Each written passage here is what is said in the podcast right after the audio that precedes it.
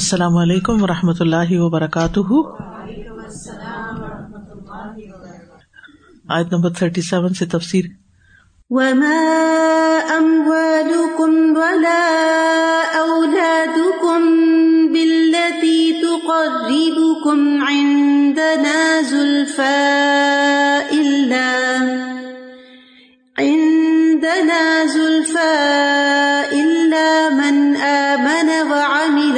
صالحا فأولئك فأولئك لهم جزاء الضعف بما عملوا وهم في الغرفات آمنون۔ اور تمہارے مال اور تمہاری اولاد ایسے نہیں کہ تمہیں مرتبے میں ہم سے قریب کر دیں۔ ہاں جو کوئی ایمان لایا اور اس نے نیک عمل کیے، تو یہی وہ لوگ ہیں جن کے لیے دگنا بدلا ہے۔ بوجہ اس کے جو انہوں نے عمل کیے اور وہ جنت کے بالا خانوں میں امن سے رہیں گے۔ پچھلی آیات میں ذکر تھا کہ کفار اپنے مال اور اپنی اولاد پر فخر کرتے تھے اور اپنی خوشحالی کو اور دنیا کی کامیابی کو اللہ کے راضی ہونے کی دلیل قرار دیتے تھے کہ اللہ ہم سے بہت راضی ہے، اس لیے اس نے ہمیں یہ سب کچھ دیا ہوا ہے۔ اور خود کو وہ اللہ تعالی کا پسندیدہ خیال کرتے تھے اور سمجھتے تھے کہ ہمیں عذاب نہیں دیا جائے گا، کیونکہ اللہ نے اگر دنیا میں دیا ہے تو آگے بھی دے گا۔ تو ان کی اس غلط فہمی کو یہاں دور کیا جا رہا ہے کہ دنیا کی خوشحالی اور دنیا کی آسودگی اس بات کی دلیل نہیں ہے کہ اللہ سبحان تعالیٰ کسی بندے سے ضرور راضی ہے۔ دنیا میں اللہ تعالیٰ کا اپنا ایک قاعدہ ہے، اس کی حکمت ہے، جس کے لیے چاہتا ہے رسک کشادہ کر دیتا ہے اور جس کے لیے چاہتا ہے تنگ کر دیتا ہے۔ تو ان آیات میں بھی ان کے اسی خیال کو غلط قرار دیا جا رہا ہے۔ اس لیے فرمایا کہ تمہارے اموال اور تمہاری اولاد اللہ کے قرب کا باعث نہیں ہے سوائے اس کے کہ انسان ایمان لائے اور عمل صالح کرے اور اپنے مال اور اولاد کو بھی نیک کاموں میں استعمال کرے تو وہ اس کے لیے دونوں پھر کیا بن جاتے ہیں؟ صدقہ جاریہ بن جاتے ہیں۔ وما اموالکم ولا اولادکم بلتی تقرب کم ان دنا زلفا زلفا کا مطلب ہوتا ہے مرتبہ، نزدیکی، درجہ۔ اور زلفا جو ہے یہ مصدر ہے۔ اور مستر یہاں کیوں لایا گیا؟ بات تو پیچھے ہو چکی تھی۔ عموماً مستر بعد میں کسی فیل کی تاکید کے لیے لایا جاتا ہے۔ تو مطلب اس سے یہ ہے کہ وما اموالکم ولا اولادکم بلتی تقرب کم اندنا زلفا اس کا کیا مطلب ہے؟ یعنی نمبر ایک، مال اور اولاد کی کثرت، اللہ کی محبت اور اللہ کی رحمت کی دلیل نہیں ہے۔ یعنی اگر کسی کے پاس مال زیادہ ہے، مثلاً قارون کے پاس زیادہ تھا، تو کیا اس کی وجہ سے اس کو اللہ کا قرب حاصل ہو گیا؟ نہیں۔ بلکہ اور زیادہ دوری ملی۔ اس لیے کہ اس نے اپنے مال پر فخر کیا، غرور کیا، تکبر کیا، اور اس کی وجہ سے وہ دوسروں کو حقیر سمجھتا تھا۔ اور دوسرا یہ کہ وہ اپنے مال کی بہت نمائش کرتا تھا یعنی وہ باقاعدہ ایک پروسیشن کی شکل میں نکلتا تھا اپنا سب کچھ دکھانے کے لیے۔ تو وہ سمجھتا تھا کہ اس سے میری دوسروں پر دھاک بیٹھے گی اور مجھے لوگ بڑا مانیں گے۔ عموماً مال کی نمائش کیوں کی جاتی ہے؟ شو آف کرنے کے لیے، لوگوں کے دل میں ایک جگہ بنانے کے لیے۔ تو قارون اللہ کا قرب تو حاصل نہیں کر سکا۔ قارون تو ایک ایکسٹریم مثال ہے، لیکن جو لوگ بھی قارون کے راستے پر چلتے ہیں، کسی بھی طرح پر، خواہ اتنا مال ان کے پاس نہ بھی ہو۔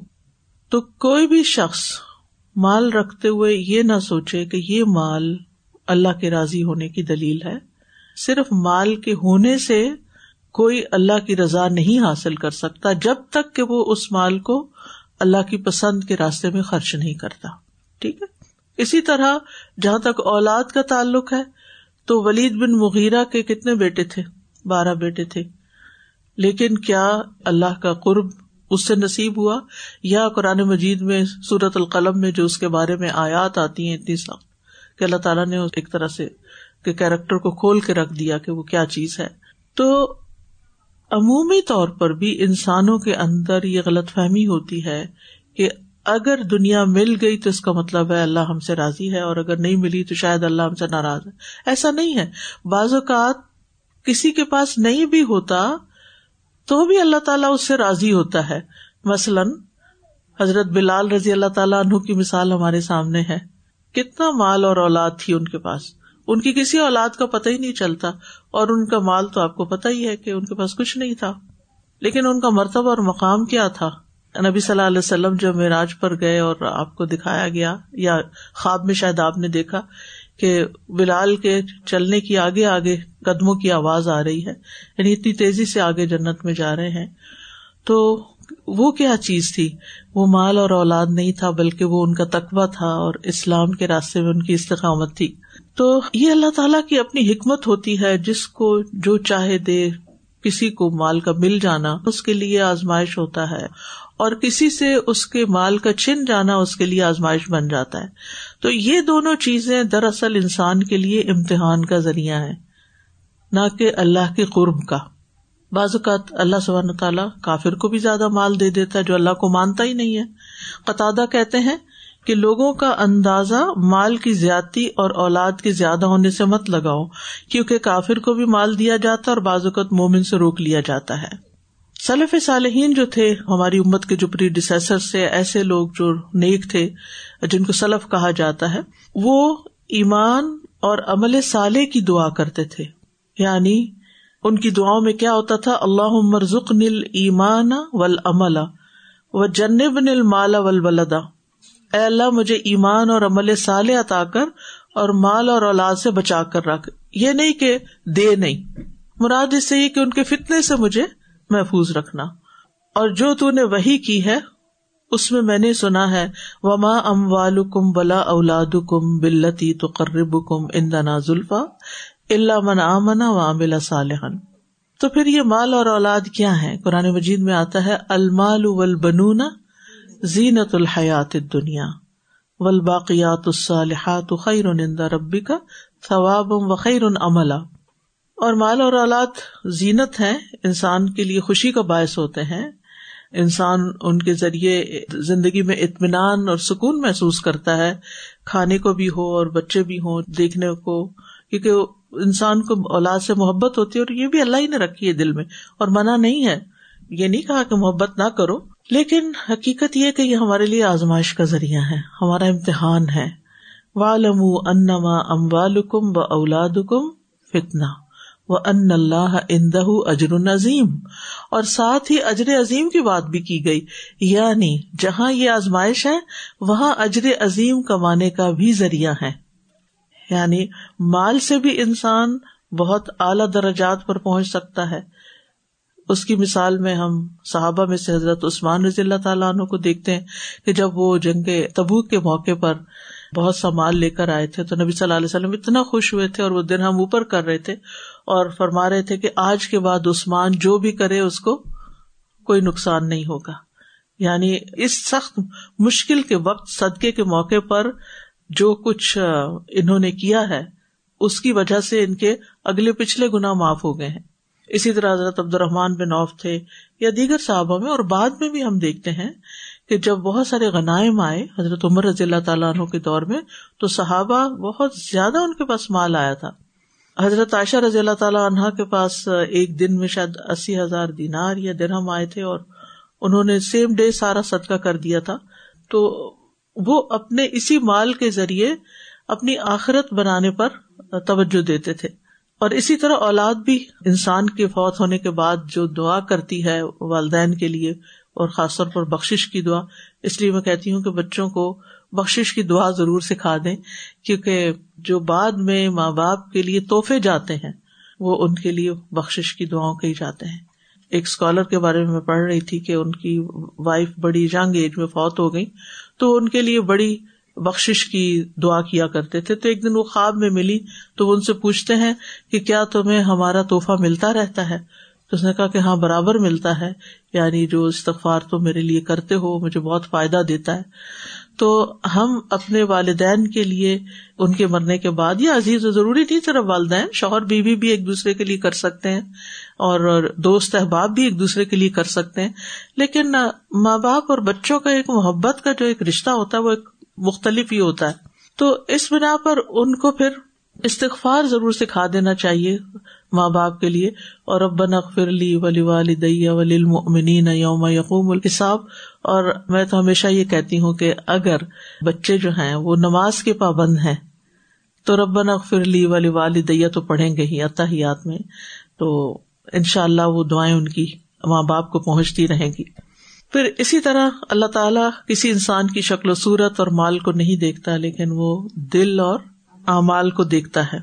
اور اللہ تعالیٰ کے نزدیک معزز کون ہے دراصل؟ وہ تقوا والا ہے، جس کے اندر تقوا ہو۔ اور ایک اور روایت میں آتا ہے نا کہ رب اش مدفوع ان بال ابوا بھی لو اقسم اللہ ابر رہ کتنے ہی غبار سے اٹے ہوئے غریب الوطن، بکھرے ہوئے بالوں والے، دروازوں سے دھتکار دیے جانے والے ایسے ہیں کہ اگر ان میں سے کوئی اللہ پر اعتماد کر کے قسم کھا لے تو اللہ اس کی قسم پوری کر دیتا ہے۔ بعض اوقات ایسا ہوتا ہے نا کہ ہم کسی سے وعدہ کرتے ہوئے قسم کھا لیتے ہیں تو پورا ہی نہیں کر پاتے، توفیق نہیں ہوتی، ہم تائید نہیں ہوتی یعنی مدد نہیں آتی اللہ کی طرف سے تو نہیں ہوتا۔ لیکن کتنے ہی ایسے ہیں کہ جو بظاہر دیکھنے میں آپ کو ذرا بھی نہیں پتا چلے گا۔ کہ یہ ولی اللہ ہے یہ اللہ کے دوست ہیں، اور یہ اللہ کے بھروسے پر کوئی وعدہ کر لے تو بظاہر ان کے پاس اسباب نہیں ہوتے، پھر بھی اللہ تعالیٰ ان کے پورے کروا دیتا ہے۔ تو یہاں یہ بات یاد رہے کہ ایمان والوں کے لیے مال جو ہے وہ خیر کا باعث ہے۔ امر ابن آج سے روایت ہے کہ ایک مرتبہ رسول اللہ صلی اللہ علیہ وسلم نے مجھ سے فرمایا، اے امر اپنے کپڑے اور اسلحہ زیب تن کر کے میرے پاس آؤ۔ تو میں نے ایسا ہی کیا جس وقت میں حاضر ہوا تو نبی صلی اللہ علیہ وسلم وزو کر رہے تھے۔ آپ نے ایک مرتبہ مجھے اوپر سے نیچے تک دیکھا، پھر نظریں جھکا کے فرمایا، اے امر، میرا ارادہ ہے تو میں ایک لشکر کا امیر بنا کر روانہ کروں۔ اللہ تمہیں صحیح سالم اور مال غنیمت کے ساتھ واپس لائے گا اور میں تمہارے لیے مال کی اچھی رغبت رکھتا ہوں۔ میں نے ارض کیا، یا رسول اللہ، میں نے مال و دولت کی رغبت میں اسلام قبول نہیں کیا۔ میں نے تو جہاد کی رغبت میں اور آپ کے ساتھ کے لیے اسلام قبول کیا۔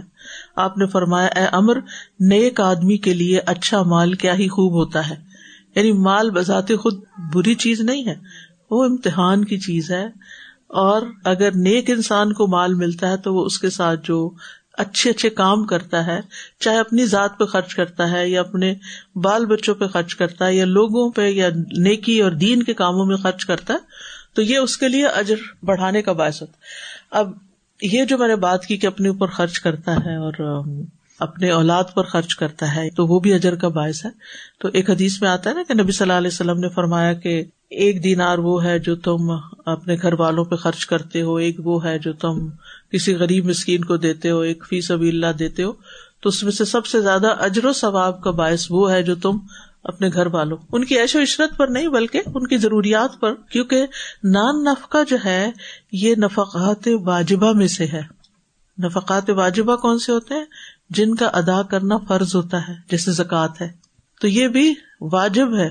ایک شوہر کے اوپر کہ وہ اپنے بیوی بچوں کی روزی روٹی کا انتظام کرے، ان کے لیے محنت کرے، اور جب وہ محنت کر کے کما کے ان کے اوپر خرچ کرتا ہے، تو اس پر بھی وہ اجر دیا جاتا ہے۔ یعنی ایک لکما جو تم اپنی بیوی کے منہ میں ڈالتے ہو، وہ بھی تمہارے لیے سد کا شمار ہوتا ہے۔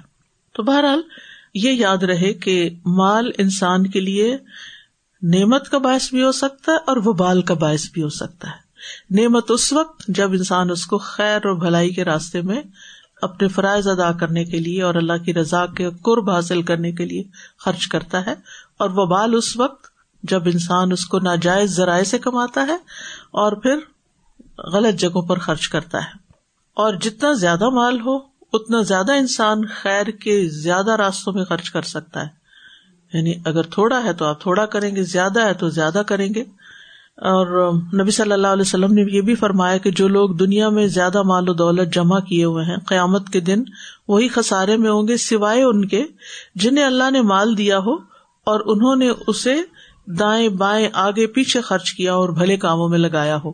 یعنی جہاں جہاں وہ ضرورت دیکھتے ہیں، وہاں وہاں وہ خرچ کرتے چلے جاتے ہیں۔ اس کا یہ مطلب نہیں کہ کچھ جمع نہیں کر کے رکھتے، جائز ضروریات کے لیے جمع کرنے میں بھی کوئی حرج نہیں۔ لیکن بخل سب سے زیادہ ناپسندیدہ چیز ہے۔ مومن بکیل نہیں ہوتا۔ یعنی انسان نہ اپنی ذات پہ خرچ کرے اور نہ ہی کسی اور پر خرچ کرے۔ کیونکہ اپنے نفس کا بھی حق ہوتا ہے اور دوسروں کا بھی حق ہوتا ہے۔ پھر اسی طرح مال کے علاوہ نیک اولاد جو ہے وہ درجات کی بلندی کا سبب بنتی ہے۔ مسند احمد کی روایت میں ہے، رسول اللہ صلی اللہ علیہ وسلم نے فرمایا، بے شک اللہ وجل جنت میں ایک نیک آدمی کے درجات کو بلند کرتا ہے، تو وہ پوچھتا ہے، اے میرے رب، میرے یہ درجات کہاں سے آئے؟ تو اللہ تعالیٰ فرماتا ہے، تیرے حق میں تیرے اولاد کی استغفار کی وجہ سے۔ نہیں تمہارے پیچھے تمہارے بچے جو تمہارے لیے دعائیں کر رہے ہیں، ان کی وجہ سے تمہارے درجات بلند ہو رہے ہیں۔ تو اس سے یہ پتا چلتا ہے کہ اولاد کی نیکیوں کا والدین کو فائدہ پہنچتا ہے۔ ٹھیک ہے؟ جیسے سعد بن عبادہ کی والدہ فوت ہو گئی تھی تو وہ رسول اللہ صلی اللہ علیہ وسلم کے پاس آئے اور کہنے لگے، میری والدہ فوت ہو گئی ہے وہ صدقہ کرنے کو بہت پسند کرتی تھی کہ اگر میں ان کی طرف سے صدقہ کروں، تو کیا میں ایسا کر سکتا ہوں؟ آپ نے فرمایا ہاں۔ میں نے ارض کیا، کون سا صدقہ زیادہ فضیلت رکھتا ہے؟ آپ نے فرمایا، پانی پلانا۔ کیونکہ اس وقت مدینہ میں پانی کی کمی تھی۔ تو یعنی حالات اور موقع کی مناسبت سے یعنی جو بھی کوئی پروجیکٹ آپ کے سامنے آئے، جہاں بھی آپ ضرورت محسوس کرتے ہوں، وہاں پر آپ خیر کا کام کر سکتے ہیں اور وہی والدین کے لیے ہو سکتا ہے۔ آپ یہ بھی کر سکتے ہیں کہ جیسے ہر انسان کے بدن پر ہر روز اس کے تین سو ساٹھ جوڑوں پر صدقہ واجب ہو جاتا ہے۔ یعنی ڈیلی ہر انسان کو صدقہ کرنا ہی چاہیے۔ اب بازوقت انسان کے پاس مال نہیں ہوتا۔ یا لینا والا کوئی نہیں ہوتا۔ یعنی ان ملکوں میں تو یہ بھی ہے نا کہ اگر آپ دینا چاہے ہر روز تو کہاں دیں گے؟ دینا بھی مشکل ہو جاتا ہے۔ تو ایسی صورت میں انسان کو نئے نئے طریقے سوچنے چاہیے کہ میں کہاں کہاں روزانہ کی بنیاد پر کر سکتا ہوں۔ کبھی ایسا بھی ہوتا ہے کہ انسان بھول جاتا ہے، کرنا چاہتا ہے، یاد ہی نہیں رہتا اس کو۔ اچھا تو ایسی صورت میں آپ کو اس طرح کا بھی انتظام کر سکتے اس لیے میں اگزامپل دے رہی ہوں تاکہ ایک آئیڈیا آپ کو مل جائے۔ میں نے کسی شخص کو ذمہ دار بنایا ہوا ہے اور اس کو جیسے رمضان میں پیسے دے دیے کہ تم ہر روز ہر روز، کیونکہ اس کی ریچ میں ہر روز صدقہ کرنا۔ ہر روز میری طرف سے، میرے والدین کی طرف سے اتنے پیسے ڈال دینا۔ جب کبھی وہ ختم ہونے والے ہوتے ہیں یا ختم ہو جاتے ہیں تو وہ فوراً یاد کراتی ہے کہ آپ کا یہ رہتا ہے۔ تو اس سے یہ ہے کہ میں بے فکر ہو گئی ہوں۔ کام ہو رہا ہے، بس ٹھیک ہے۔ کیونکہ ہم لوگ اتنے مصروفیت میں آ جاتے ہیں کہ ہمیں وہ یاد نہیں رہتا۔ تو والدین کو ہم اس سے زیادہ بہتر کیا چیز پہنچا سکتے ہیں؟ یعنی کہ باندھ لے انسان۔ ایک ہوتا ہے ایک ہی دفعہ دے دینا لم سم۔ وہ بھی ٹھیک ہے۔ لیکن یہ جو ہر روز کی بات ہے نا، ہر روز کیا کرے پھر؟ اور اگر کسی کے پاس نہیں ہے پیسے، نہیں ہے مال، تو اب کیا کر سکتے ہیں؟ دو نفل اشراق کے سارے صدقات کو ادا کر دیتا ہے۔ آپ کے ہر جوڑ کا صدقہ ادا ہو جاتا ہے۔ یعنی اگر آپ مال نہیں خرچ کر سکتے تو ذرا جسمانی ایفرٹ لگائیں اور نفل پڑھیں۔ بس استاد جی مجھے خیال آ رہا تھا کہ الحمد للہ اب خاص طور پہ ان ملکوں میں رہتے ہوئے جہاں آپ ڈائریکٹ کسی ایسے انٹریکشن نہیں ہوتی کہ دیں، شکر الحمد للہ کہ ٹیکنالوجی کے باعث ہمارے پاس یہ آپشن موجود ہے کہ ہم ڈیلی ودرول والے سائن اپس کر سکتے ہیں even as little as two dollar اور فائیو ڈالر اے ڈے تک کی ویک اور جو ظاہر ہے کہ یہاں کے لحاظ سے کافی اور ان چیزوں پہ لگ جاتا ہے، تو انسان اس پہ سائن اپ کر سکتا ہے۔ اور ایک اور چیز اس کلاس سے خاص طور پہ شیئر کرنا چاہوں گی کہ آیت نمبر ٹوئنٹی ایٹ میں ہم نے پڑھا تھا وہ مار صلی کا اللہ کا فت الناس بشیر و نذیرہ ولاکن اکثر الناس لا علمون تو پھر اس اس بات کے لیے کہ جب زیادہ لوگوں کو نہیں پتا آپ صلی اللہ علیہ وسلم کا، تو ہم ایک کیمپین انشاءاللہ سٹارٹ کرنے والے ہیں۔ بس ایڈ چلانے والے ہیں۔ ناٹ اونلی ان مسز آگا بر ایم چیکنگ آؤٹ کے اچھے ہمیں کوٹس مل جائیں تو باقی ہیملٹن اور ایٹوبی کو ٹورانٹو ریجن میں بھی۔ تو اس سلسلے میں اگر کوئی کچھ کنٹریبیوٹ کرنا چاہے تو this is the right time any amount جو آپ کرنا چاہیں، کیونکہ یہ اچھے خاصے ایکسپینسو ہوتے ہیں، لیکن ان شاء اللہ جب زیادہ لوگ مل جائیں گے تو اچھے سے ہو جائے گا۔ اور کم از کم ہم نے یہ آیت پڑھی ہے، اس کے ساتھ عمل ہو جائے گا کہ زیادہ تر لوگوں کو ایک اس آیت کا ترجمہ ان شاء اللہ پوری بس کے بڑے سے ایڈ پہ آئے گا۔ تو جزاک اللہ خیر۔ اور بسیں تو پتہ نہیں کہاں کہاں سے گزرتی ہیں اور ایک دفعہ کسی کی نظر پڑ گئی کہ کس کے بارے میں کہا جا رہا کہ اکثر لوگ ان کو نہیں جانتے۔ محمد صلی اللہ علیہ وسلم کے بارے میں ہو سکتا ہے بچے تو آج کل اسی وقت سرچ کرنا شروع کر دیتے ہیں کہ ہو از دس تو ایک فریضہ بھی ہے۔ آپ کو معلوم ہے نا کہ ہر مسلمان کے اوپر ایک ذمہ داری ہے، امت کے فرد ہونے کی حیثیت سے۔ دوسرے تک میسج پہنچائے۔ اس وقت دنیا میں کتنے لوگ ہیں؟ آبادی کتنی دنیا کی؟ تقریباً نو ارب نو ارب آبادی ہے۔ اور مسلمان اس میں سے کتنے ایک ارب ہوں گے۔ ٹھیک ہے نا؟ اندازن کہہ رہی ہوں، مجھے اس وقت ایگزیکٹ فگر یاد نہیں، یا ایک ارب سے کچھ اوپر نیچے تھوڑا بہت، اس سے زیادہ نہیں۔ تو ایک ارب کے اوپر ذمہ داری ہے، باقی آٹھ ارب کی۔ تو آپ نے کتنوں تک پیغام پہنچا دیا؟ ہم خود تو کچھ کر نہیں پاتے۔ تو ایٹ لیسٹ چلے ہماری طرف سے ایک میسج ہی چلا جائے۔ کسی بس پہ لکھا ہوا، کوئی پڑھ لے۔ یہاں ٹریفک تو اکثر بلاک ہوئی رہتی ہے نا۔ تو پھر مجبوراً پڑھنی پڑتی ہیں ایسی چیزیں۔ تو اس سے اچھا کیا موقع ہو سکتا ہے کہ آپ دعوی کے کام میں اپنا حصہ ڈال سکیں، جزاک اللہ ریمائنڈر کے لیے۔ جزاک اللہ خیر، آپ نے اتنا اچھا سجیشن دیا یہ ڈیلی صدقہ کرنے کا نا والدین کو، تو میں، میرے ذہن میں ایک دم سے خیال آیا کہ زندگی میں بھی ہمارے بچے کسی بھی ایج میں ہوں، ہمارے پاس آ کے اگر ہمیں کوئی سرپرائز دیتے ہیں یا پیار سے بات ہی کر لیتے ہیں تو ہمیں کتنا اچھا لگتا ہے۔ جب ہم بوڑھے ہو جاتے ہیں اور بچے ادھر ادھر ہو جاتے ہیں، وہ ہمیں فون کال کر لیتے ہیں تو کتنا اچھا لگتا ہے۔ تو جب ہم دنیا سے چلے جائیں گے ڈیلی اگر ان کی طرف سے کچھ نہ کچھ تحفہ ہمارے لیے آ رہا ہوگا، تو ہمیں کتنا اچھا محسوس ہوگا۔ تو واقعی یہ ایک بہت اچھی چیز ہے اور ہم سب کو اس پہ عمل کرنا چاہیے۔ اور پھر خاص طور پر آپ دین کے کام میں جب دیتے ہیں نا تو دو کام ہو جاتے ہیں اس میں، ایک صدقہ ہو جاتا ہے اور ایک ہمارا جو فریضہ ہے نا، ایک مسلمان کی حیثیت سے کہ دوسروں تک اللہ کا پیغام پہنچانا ہے، وہ بھی ساتھ ساتھ ادا ہو جاتا ہے، دونوں کام ہو جاتے ہیں۔ اسی طرح والدین اگر کوئی نظر مانی ہوئی تھی یا وہ اپنی زندگی میں کچھ لوگوں کو دیا کرتے تھے، تو اس میں بھی آپ دیکھیں کہ آپ ضرور پوچھے کیونکہ شادی کے بعد بیٹیاں دور چلی جاتی ہیں نا، تو پھر ہمیں نہیں پتا ہوتا کہ آخری ایج میں انہوں نے کیا کچھ باندھ رکھا تھا، کس کو کیا دیتے تھے یا کچھ۔ تو جو ان کے قریب رہتے تھے، ان سے آپ پوچھ کے آپ ضرور پتا کریں کہ وہ کیا کرتے تھے زندگی میں، تاکہ ان کے بعد ان لوگوں کے ساتھ آپ بھی احسان کر سکیں۔ کیونکہ ایک صحابی نبی صلی اللہ علیہ وسلم کے پاس حاضر ہوئے اور عرض کیا کہ میری والدہ فوت ہو گئی ہیں۔ ان کے ذمے ایک نظر تھی، انہوں نے نظر مانی ہوئی تھی۔ وہ پوری نہیں کر سکی۔ اس سے پہلے فوت ہو گئی تو آپ نے فرمایا تم ان کی طرف سے پوری کر دو۔ تو اگر انہوں نے کچھ اپنے اوپر نظر مانی ہوئی تھی یا کوئی پوری نہیں کر سکی تو وہ یا حج کا ارادہ تھا نہیں کر سکے تو وہ کر دے۔ عمرے پہ جانے کا سوچ رہے تھے تو ان کی طرف سے وہ ادا کر دیں۔ یا کوئی بھی چیز ہم سب اپنے اپنے حالات کو جانتے ہیں کہ والدین کی خواہشات میں سے کیا تھا، یا وہ کیا چیز پسند کرتے تھے۔ ہمارے یہاں عام طور پر ایک رسم ہی کہہ لیں کہ جب کو فوت ہو جاتا ہے تو اس کی طرف سے وہ چیز صدقہ کی جاتی ہے جو اس کو پسند تھی۔ تو پہلے میں سمجھتی تھی کہ یہ تکلف ہے، لیکن اب میں سمجھتی ہوں کہ نہیں، تکلف نہیں ہے۔ دینا تو کچھ بھی ہے، لیکن جو چیز وہ پسند کرتے تھے، وہ اپنی زندگی میں دیا کرتے تھے۔ اگر ہم بھی وہ دیا کریں ان کی طرف سے تو ان کو زیادہ خوشی ہوگی کہ ان کی طرف سے وہ جاری ہے، وہ کام جو وہ کیا کرتے تھے۔ تو یہ چیزیں مال اور اولاد، یہ آخرت میں بھی انسان کو فائدہ دیں گی۔ اب یہاں آپ دیکھیے، اتنی خوبصورت بات اللہ تعالیٰ نے فرمائی فلا کا لہم جزا ادیف بیما ملو ایسے لوگوں کے لیے دگنا اجر ہے جو وہ عمل کرتے ہیں۔ زیف جو ہے، یہ نصف کی ضد ہے۔ نصف ہوتا ہے نا، ہاف۔ اور زیف ہوتا ہے، ڈبل۔ یعنی کسی چیز کی مثل اتنا ہی اور یعنی کئی گنا۔ اور زیف میں پھر صرف اتنا ہاف نہیں، بلکہ کئی گنا بھی ہو سکتا ہے۔ دس گنا، بیس گنا، سو گنا، سات سو گنا سو آن اداف مداف ابھی اسی میں آ جاتا ہے۔ تو اللہ سبحان و تعالی نیکیوں کا اجر بڑھاتے بھی ہیں۔ سورت النساء کی آیت بہت ہی اچھی لگتی ہے۔ ان اللہ لا ظلم مثقال ضرت و ان تک حسن یضاعفها ويؤتي من لدنه اجرا عظیما۔ اللہ سبحان و تعالیٰ کسی پہ ذرے کے برابر بھی ظلم نہیں کرتا۔ اگر کسی نے کوئی نیکی کی ہو یعنی وہ ذرا نیکی کا ہو ذرا تو اللہ تعالیٰ اس کو بڑھا دیتا ہے اور اپنے ہاتھ سے بہت بڑا اجر عطا فرماتا ہے۔ یعنی ذرے پر بھی اجر عظیم عطا کرتا ہے۔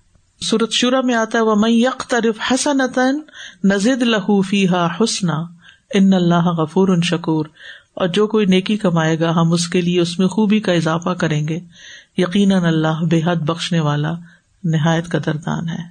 اور کم سے کم نیکی تو دس گنا ہے ہی۔ یعنی اللہ سبحان تعالیٰ ایک اچھے کام پر ایک نیکی نہیں دیتا، ایک پر دس دیتا ہے۔ یعنی کتنی رحمت ہے نا، کتنی خوشی محسوس ہوتی ہے۔ مثلاً آپ کسی کو ایک ڈالر قرض دیں اور وہ آپ کو دس واپس کر، اس لیے نہیں کہ سود بنا کے اپنی خوشی سے یعنی دل کی خوشی سے ویسے ہی کہ آپ میری مشکل کے، میرے کام میں، میرا دل یہ چاہتا ہے کہ میں آپ کو ایک نہیں، دس لوٹاؤں۔ آپ کہیں گے ایسا کر سو روز ہی دوں، ہوں؟ لیکن یہ تو دنیا کا معاملہ نا کہ نظر آ جاتا ہے سامنے ریوارڈ تو ہمیں یقین آ جاتا ہے۔ تو اللہ کی بات پہ یقین نہیں؟ اللہ کی بات سے سچی بات کس کی ہو سکتی؟ ہے ابھی ہمیں یقین نہیں نا، تو ہم سستی کر جاتے ہیں۔ اور جب اجر دیکھیں گے تو پھر حسرت کریں گے، کاش یہ بھی کر لیتے اور وہ بھی کر کے آتے۔ اور پھر آپ دیکھیں کہ اگر نیکی کا آپ ارادہ ہی کر لیتے ہیں اور کسی وجہ سے نہیں کر پاتے، پھر بھی اجر لکھا جاتا ہے۔ پھر ایک نیکی لکھ دی جاتی ہے۔ اور اگر کر لیتے ہیں تو دس۔ اور پھر یہ کہ فی سبیل اللہ خرچ کرنے والوں کے لیے سات سو گنا تک اجر ہے۔ کچھ لوگوں کا اجر تو بے شمار ہے۔ بے حد ہے۔ ان نما صابرون اجرا ہوں جس کو تو کوئی گن ہی نہیں سکتا۔ دنیا میں کسی کے پاس اتنی دولت کوئی نہیں ہے کہ وہ اسے گن نہ سکے۔ ہر کوئی گن لیتا ہے کہ کتنے ہیں اس کے پاس۔ لیکن وہاں جو اجر ملے گا، وہ گن نہ سکے گا۔ اتنا ہوگا۔ اتنا زیادہ۔ اور یہ صبر پر ملے گا۔ اور یاد رکھیے، ہر نیکی کے لیے صبر چاہیے ہوتا ہے۔ ہر نیکی کے لیے۔ اس وقت آپ بیٹھے ہیں یا یہ بھی ایک صبر ہے۔ نماز پڑھ رہے تو وہ بھی ایک صبر ہوتا ہے کہ کسی سے بولنا نہیں، بات نہیں کرنی، کچھ نہیں کرنا، بس ایک قید کی طرح انسان بن جاتا ہے نا جیسے۔ تو صبر ہی کرتے نا اور ذرا لمبی کرنی ہے تو اور صبر۔ جب سورج شروع کرنے لگتے نا، خاص طور پیشہ کی نماز میں، تو پھر انسان سوچتا ہے کہ اچھا کتنا پڑھنا ہے۔ آج تو میں بہت تھکی ہوئی آج ذرا چلو کم ہی پڑھ لیتی تو پھر انسان کہتا نہیں، یہ تو پڑھنا ہے نا۔ تو وہ صرف اس صورت میں پڑھ سکتا ہے جب صبر کرے۔ اگر صبر نہیں کرتے نا، اور خصوصاً آپ دیکھیں جو لوگ رات تک تھک جاتے ہیں، دن بھر کام کر کر کے کھڑے ہونا ان کے لیے اور رات کا قیام کتنا مشکل ہو جاتا ہے، تو وہ صبر نہ ہو تو وہ قیام کیسے کر سکے؟ نہیں کر سکتے۔ تو چاہے جسمانی عبادت ہو، چاہے روزہ ہو، روزہ تو ہے ہی صبر، کھانے سے صبر۔ چاہے صدقہ خیرات ہو، چاہے حج ہو، عمرہ ہو، ہر چیز میں صبر چاہیے۔ اور پھر تکلیفوں پہ اور جو تقدیر نافذ ہو جاتی ہے۔ کچھ چیزیں ہماری تقدیر میں لکھی ہوتی ہیں جو ہم کو پسند نہیں آتی۔ ان کو کہتے ہیں القدار المعلما عربی میں ایک ٹرم ہے القدار المعلما وہ تقدیریں جو دکھ دیتی ہیں یعنی مرضی کے خلاف کوئی چیز ہو جاتی، کوئی بیماری، کوئی حادثہ، کوئی موت، یا جو چیز ہم زندگی میں کبھی سوچ نہیں سکتے تھے، کبھی چاہتے نہیں تھے، لیکن ہو گئی۔ اب ہو گئی تو اب کیا کریں؟ اب ایکسپٹ کریں۔ اور ایکسپٹ کرنے کے لیے صبر ہے۔ وہ فل غروفات آمنون۔ اور وہ غرفات میں امن سے ہوں گے۔ غرفہ کہتے ہیں بلند و بالا عمارت کو۔ اس کا یہ مطلب نہیں کہ ایک کے اوپر ایک چپکا ہوا اور ہائی رائز کی طرح ٹال بلڈنگ میں تو اگر کہیں آپ کو جنت میں اپارٹمنٹ میں رہنا پڑے گا، یہ نہیں ہے اس کا مطلب۔ یعنی ان کے جو مقامات ہوں گے، جو ان کے گھر ہوں گے، وہ بہت اونچی جگہوں پر ہوں گے۔ اونچی جگہ پر جو گھر ہوتا ہے نا یعنی کمرہ ہوتا ہے یا گھر ہوتا ہے یا عمارت ہوتی ہے، اس کے لیے یہ آتا ہے۔ اب وہ کوئی پہاڑ ہو سکتا ہے۔ وہ یہ بھی ہو سکتا ہے کہ ایک لیول پر آپ کا یہ گھر ہے، پھر اس سے اوپر والے لیول پہ ایک اور ہے۔ چپکے ہوئے ایک دوسرے سے نہیں، ڈبیوں میں نہیں۔ الگ الگ اوپر اوپر اوپر کے لیول۔ درجات نہیں جنت کے۔ ہم فی الغروفات یعنی جنت کے سو درجے تو حدیث میں آتے ہی ہیں اور ایک اور روایت میں آتا ہے کہ جتنی قرآن کی آیتیں ہیں، اتنے درجے کیونکہ حافظ کو کہا جائے گا، پڑھتا جا اور چڑھتا جا۔ ٹھیک ہے؟ تمہارا آخری درجہ وہ ہے جہاں تمہاری آخری آئے تو اس سے علماء نے یہ ڈیڈیوس کیا ہے کہ چھ ہزار سے اوپر درجات ہیں، تو پھر جنت میں جتنے نیکی کرنے والے کے درجات ہوں گے، پھر وہ اتنے اوپر اوپر بالا خانے بنے ہوئے ہوں گے یعنی اس کی عمارتیں ہوں گی۔ ابن عباس کہتے ہیں، یہ یاقوت، زبرجد اور موتیوں کے کمرے ہیں۔ اور آمنون کا لفظ اس لیے کہا گیا کہ دنیا میں آپ کا کتنا بھی خوبصورت گھر ہو، لیکن امن کی کوئی گارنٹی نہیں کہ چور ڈاکو نہ آ جائے۔ یہ تو بہت بڑی چیز ہے۔ لیکن اس کے علاوہ بھی کیسی کیسی بدمنیاں ہوتی ہیں؟ کون کون سی؟ بیماری، لڑائی جھگڑے اور پھر یہ خوف کہ کوئی زلزلہ نہ آ جائے، کوئی ٹورنیڈو نہ آ جائے۔ یعنی کئی کئی قسم کے خوف ہوتے ہیں دنیا کے گھروں کے بارے میں۔ اور جتنا آپ رہتے ہیں، وہ پرانا ہوتا جاتا ہے۔ اور ہمیشہ کے لیے نہیں، چھوڑنا ہی ہے۔ جتنا، آپ کو پتا ہے نا، جتنا زیادہ خوبصورت اور اچھا گھر بن جاتا ہے نا، اس کو چھوڑنے کا اتنا ہی غم لگ جاتا ہے۔ کیونکہ موت نے تو چھڑانا ہی ہے نا، چاہے اور کوئی بھی ریزن نہ ہو۔ مرنے میں تو چھوڑنا ہی ہوگا نا۔ تو وہاں پر امن ہے۔ ہر طرح کی تکلیف سے، بیماریوں سے، موت سے، غموں سے۔ اور پھر یہ کہ ہر طرح کی دل پسند چیزیں ہوگی کوئی غم اور خوف نہیں ہوگا۔ اور پھر آپ دیکھیں کہ ابن عباس کی روایت میں ہے خیمہ خولدار موتی کا ہوگا۔ خول یعنی اس کے اندر سے خالی ہوگا۔ تین میل لمبا، تین میل چوڑا۔ اس کے چار ہزار سونے کے کواڑ ہوں گے دروازے۔ اینٹرنس کھڑکیاں دروازے ہوتے ہیں نا، اس کو کواڑ کہتے ہیں۔ چار ہزار۔ کیونکہ عام طور پر آپ دیکھیں کہ جس بلڈنگ کے اندر زیادہ شیشہ لگا ہوتا ہے، وہ زیادہ خوبصورت نظر آتی ہے نا۔ حدیث میں آتا ہے، بے شک جنت میں ایسے کمرے ہیں جنتی ان کے باہر والے حصے کو ان کے اندر سے دیکھ سکیں گے اور ان کے اندر والے حصے کو باہر سے دیکھ سکیں گے۔ ٹو وے یہ ایسے شخص کے لیے تیار کیے گئے ہیں جو لوگوں کو کھانا کھلائے، سلام کو عام کرے اور رات کو نماز ادا کرے جب لوگ سو رہے ہوں۔ یا تو لیٹ عشا پڑے جب سب سو جائیں، یا پھر تجد اٹھ کے پڑے بہرحال، ان المتقین فی مقام امین۔ متقی لوگ امن والی جگہوں پر ہوں گے۔ فی جنات و عیون۔ باغوں اور چشموں میں، جہاں نہ کوئی بیماری ہوگی، نہ موت ہوگی۔ نہ بڑھاپا ہوگا، نہ کوئی تکلیف ہوگی۔ تو اس سائز سے یہ پتا چلتا ہے کہ مومن کا مال اور اولاد اسے اللہ کے قریب کرتا ہے، لیکن غیر مومن کا نہیں۔ پھر یہ کہ ایمان اور عمل صالح کا اجر صرف اتنا ہی نہیں ہوتا، بلکہ کئی گنا زیادہ بڑھ جاتا ہے۔ اور تیسری بات یہ کہ جو دین کی دعوت دینے والا ہوتا ہے، اس کے لیے دنیا کی زینت رکاوٹ نہیں بنتی۔ کہ وہ دنیا کی زینت کے حصول میں اپنا مقصد بھول جائے۔ ایسا نہیں ہوتا بلکہ اس کی نظر آخرت پر ہوتی ہے۔